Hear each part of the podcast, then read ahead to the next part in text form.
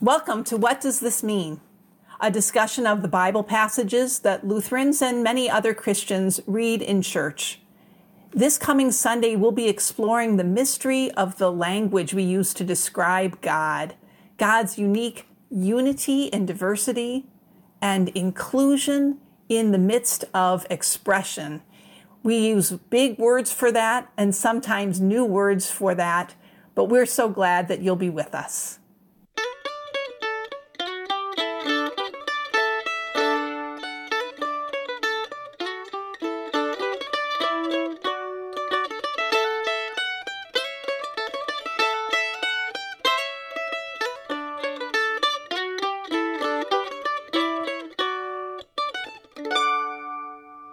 Welcome to What Does This Mean? I'm Pastor Lois Pallmeyer. I'm Pastor Javen Swanson. And I'm Pastor Bradley Schmeling. We're the pastors at Gloria Dei Lutheran Church in St. Paul, Minnesota. And for the next few minutes, we're going to discuss the Bible readings that many Christians around the world will be hearing in church this coming Sunday. Looking at the readings early in the week allows us to prepare for worship in a deeper, more reflective way, and we hope it helps you too as you prepare for worship. Often on these podcasts, we've had special guests with us, but rather than having a special guest, we're just going to be talking amongst ourselves. There's a lot of richness in our readings for Sunday, and I think we'll have plenty of material on our own. Our first reading is from Genesis. Pastor Bradley, will you please read for us? Sure, and we should probably say just up front this is an entire chapter of Genesis, actually, a chapter and a few extra verses there are two creation stories at the beginning of the Bible, and this is the first one. And it's it's probably the most majestic creation story. So as I read the story today, since it's a little bit longer, I invite you just to to take a deep breath and let yourself be captured by this story. Notice the metaphor, the language, the movement of the story and ask yourself what it may be telling you about who God is and how God is in relationship to the earth and all created living things, even the creepy crawly things. So, all right, here we go. Genesis chapter 1. In the beginning, when God created the heavens and the earth, the earth was a formless void, and darkness covered the face of the deep, while a wind from God swept over the face of the waters. Then God said, Let there be light. And there was light. And God saw that the light was good, and God separated the light from the darkness. God called the light day, and the darkness he called night and there was evening, and there was morning the first day. And God said, Let there be a dome in the midst of the waters, and let it separate the waters from the waters. So God made the dome and separated the waters that were under the dome from the waters that were above the dome. And it was so. God called the dome sky. And there was evening, and there was morning, the second day. And God said, Let the waters under the sky be gathered together into one place, and let the dry land appear.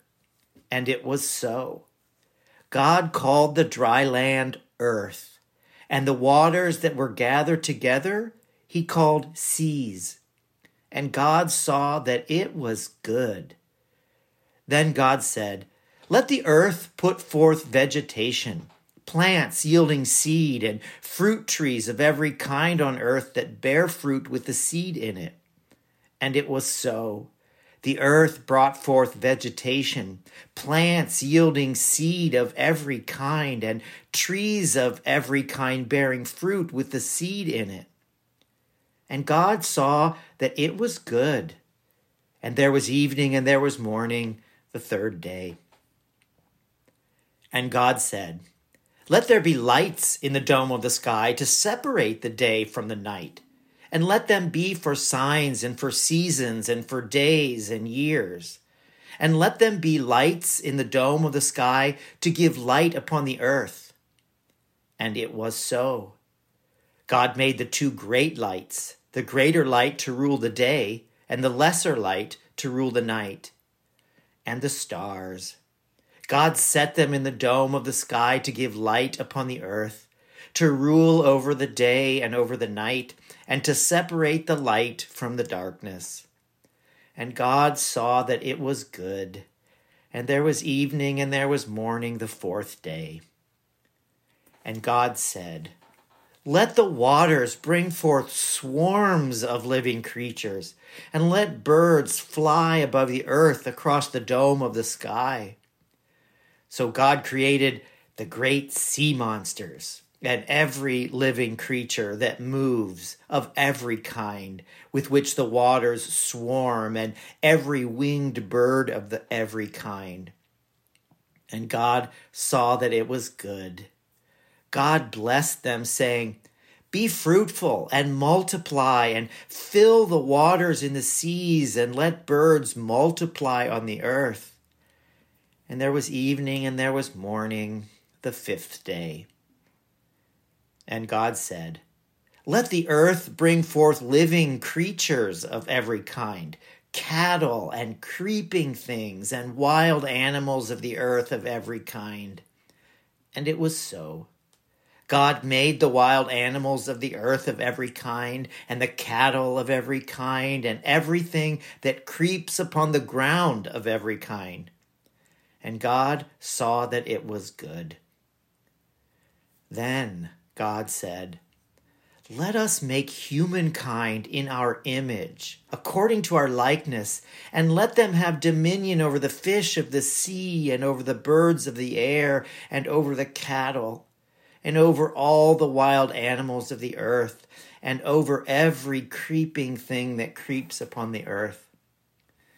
So God created humankind in his image. In the image of God, He created them. Male and female, He created them. God blessed them, and God said to them, Be fruitful and multiply, and fill the earth and subdue it, and have dominion over the fish of the sea, and over the birds of the air, and over every living thing that moves upon the earth. God said, See, I have given you every plant yielding seed that is upon the face of all the earth, and every tree with seed in its fruit. You shall have them for food. And to every beast of the earth, and to every bird of the air, and to everything that creeps on the earth, everything that has the breath of life, I have given every green plant for food. And it was so. God saw everything that he had made, and indeed it was very good. And there was evening and there was morning, the sixth day. Thus the heavens and the earth were finished, and all their multitude.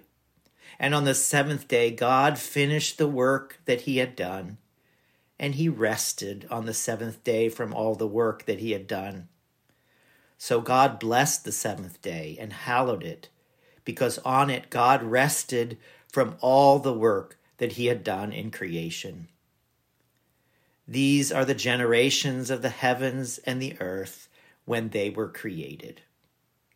Thank you. So many images, so much richness in that text. Thank you, Pastor Bradley.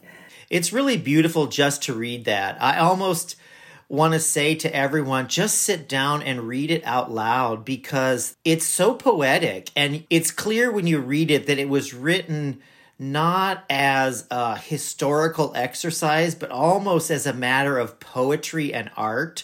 Just the way it flows and the the repetition of phrases and the almost like the liturgical response and it was good. And there was evening and there was morning. It's like I don't know, it sings. Like you can see why so much of this gets set to music and why we've been captured by it. And I think it's too bad that people have tried to take this literally and make it into a scientific account because you just miss the beauty and the power of the poetry. As I was hearing it today, I was thinking about how most scholars think this was written and that the Bible was compiled during the Babylonian exile when the people of Israel, the um, Jewish people, had been conquered and carried off away from their land, and life was really bad.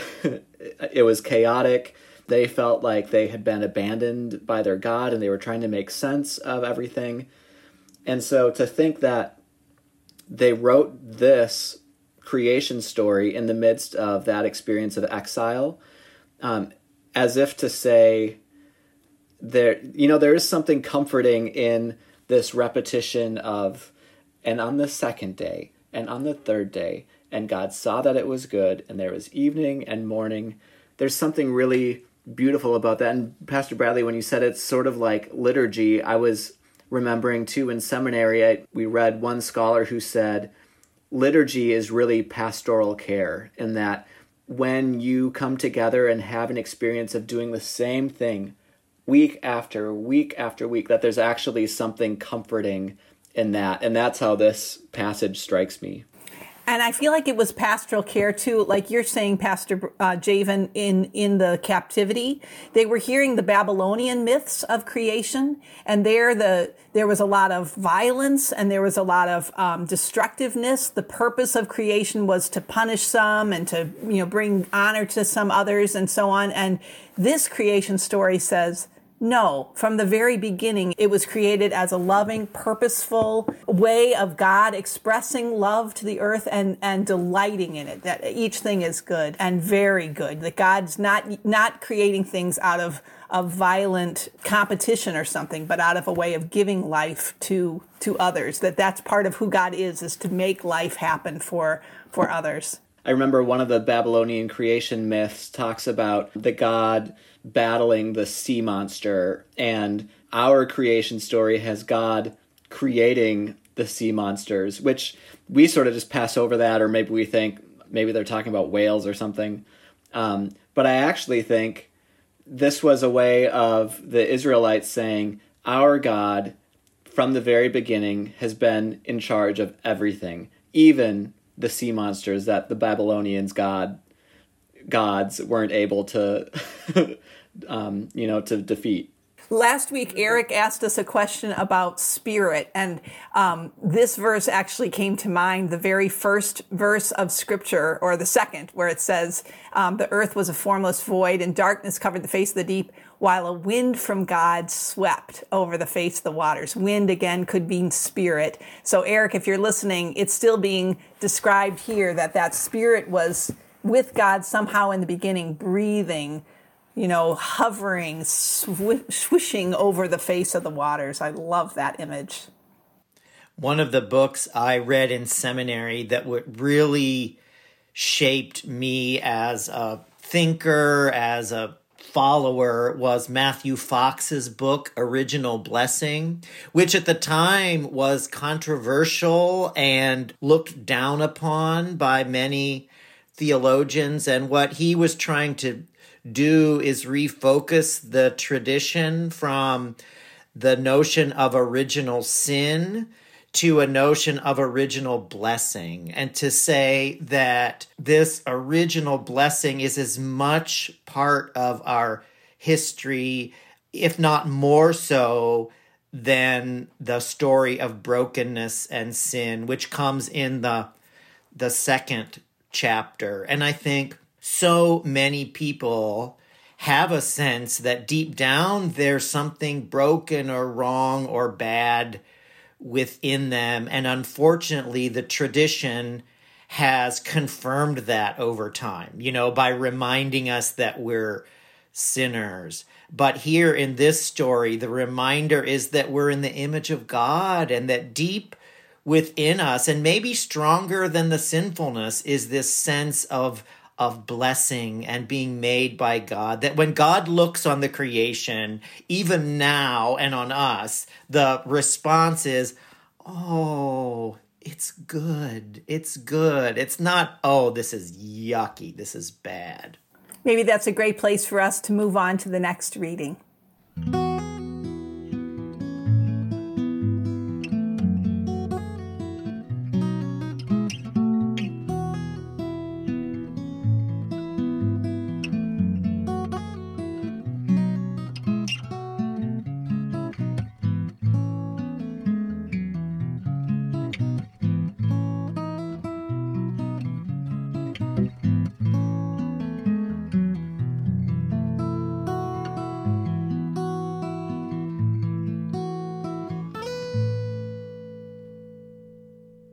Welcome back. Our second reading for today is from 2 Corinthians chapter 13, verses 11 through 13. Paul writes, Finally, brothers and sisters, farewell. Put things in order. Listen to my appeal. Agree with one another. Live in peace. And the God of love and peace will be with you. Greet one another with a holy kiss. All the saints greet you. The grace of the Lord Jesus Christ, the love of God, and the communion of the Holy Spirit be with all of you. And also with you. I was going to say, if we were reading this on Sunday morning in church, it's kind of sad that we won't be together because this is one of those that when the lector gets done reading it, everyone would say, and also with you, just knee jerk. But then if we were all together, we'd have that greet one another with a holy kiss and we'd all say, Ooh, I don't think I can right now.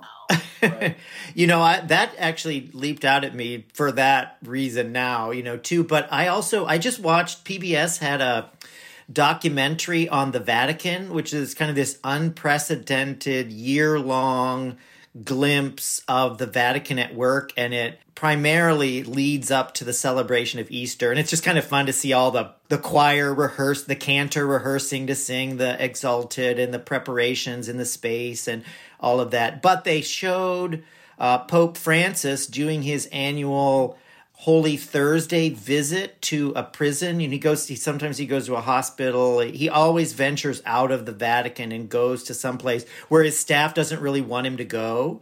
But he wa- he went to a prison and had I think half the prisoners were Muslim, and he washes their feet, and each time he kisses their feet, and I just wept watching that because that gesture was so filled with love. And to me, that is the holy kiss, you know. Um, it, it's just, it was beautiful. So maybe when we come back, instead of, you know, kissing our cheeks, we just kiss each other's feet. I'd like that.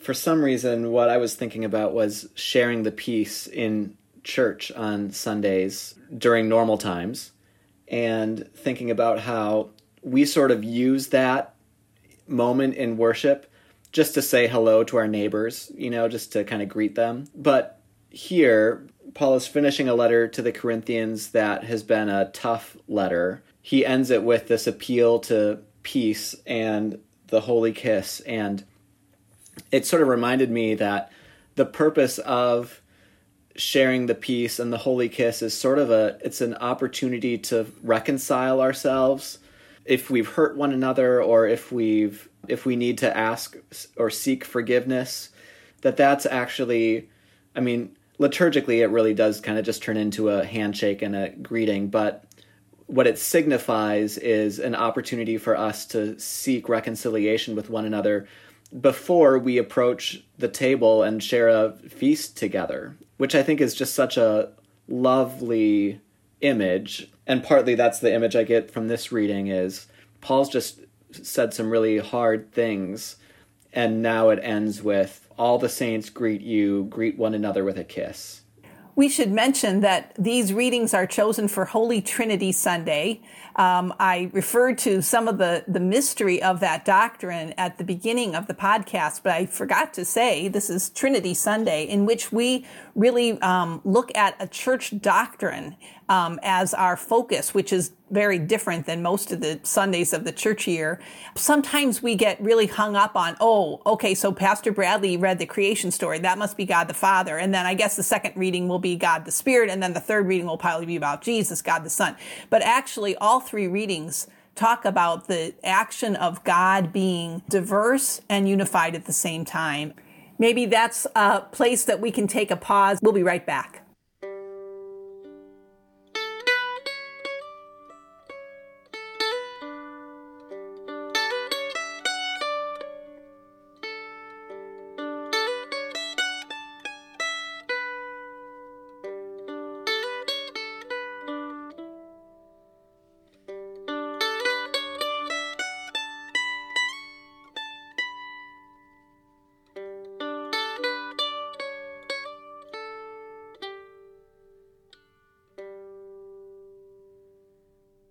Welcome back. Our gospel reading for Sunday is Matthew 28, verses 16 through 20. Now the eleven disciples went to Galilee to the mountain to which Jesus had directed them. When they saw him, they worshipped him, but some doubted. And Jesus came and said to them, All authority in heaven and on earth has been given to me.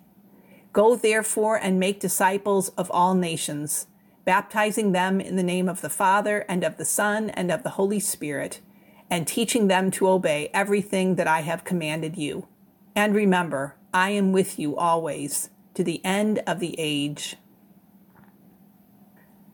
So, again, I think sometimes we try and uh, break God into three pieces and saying, oh, this one's about Jesus. And I don't think Jesus gives us permission to do that. This is uh, one of the only times we hear this phrase in the New Testament in the name of the Father and of the Son and of the Holy Spirit, and it's connected with baptism. Um, we build a whole theology and all kinds of doctrine about what the Trinity is based on this, um, but we, there's a lot of mystery involved in that. But again, I think there's something from the early church about understanding that there was a way to experience God as triune, whatever that might mean, but that there was some kind of understanding of God being three in, in one that gave them purpose. That's the part that I think it really relates to. It's not about you better understand exactly what this doctrine means because I don't think anybody really does, but that it's something about it that gives us purpose or energy or direction for how we're supposed to carry on now. What what happens? What do we do if Jesus isn't present in our world the way he was in the in Jesus of Nazareth? What does it mean for us to be carrying on this work? And Jesus says, understand that I'm giving you direction, I'm giving you purpose, I'm giving you a, a mission. I was playing an online game with my daughter last night, and part of it was choosing these cards, and you had to choose them. And I just was choosing the ones that I thought, oh, maybe that'd be a good one. Yeah, that's good. And of course, she was beating me because I had just kind of a random sense of what card I was picking. And she she just kind of hinted at one point after like the third time she had trounced me. She said, "Now I'm picking this card because if you notice, and she tried to describe a little bit of the strategy of the game to say you don't have to just pick cards out of the blue. And I think, oh, that's, there's supposed to be a strategy. There's a direction. There's a purpose into what I'm doing. It's not just random. And God's saying that to us too. There's actually a purpose to why we share the love of God. It's filled with doubt. It says doubt. And it's filled with this reminder that God is always with us. I love it that was actually the part that stuck out to me was the um, when they saw him they worshipped him but some doubted. You know it's like this is the very end of matthew's gospel. 28 whole chapters. The disciples have been with jesus. They've been through crucifixion and resurrection. Like by now they should get it. You know like they should be ready to follow. And jesus is about to send them out to be the one the ones who carry on his mission but some doubted. You know, it's like, oh man, which I guess is hopeful news for all of us who also, in the midst of our attempts to follow, sometimes still doubt. I guess I take heart in that, that even the disciples at this point were still doubting. I was thinking about the power and authority has been, you know, given to you in your example, Pastor Lois, of playing the game. I think that's a wonderful example of what it means to be given power by God. You know, we tend to think of power as power over or the power to win, to be number one, to get ahead.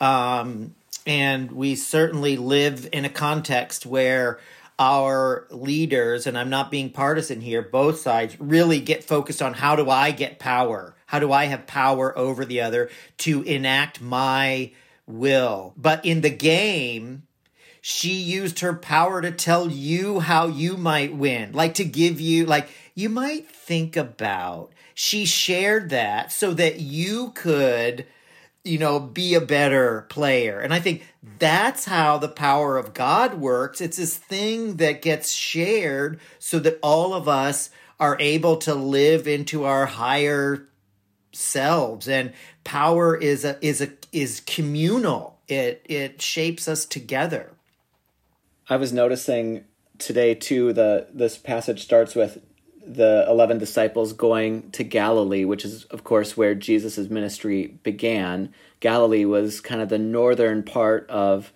Israel and not really, you know, it was sort of the, I always say it was kind of like a backwater region. It was not like important people didn't come from Galilee.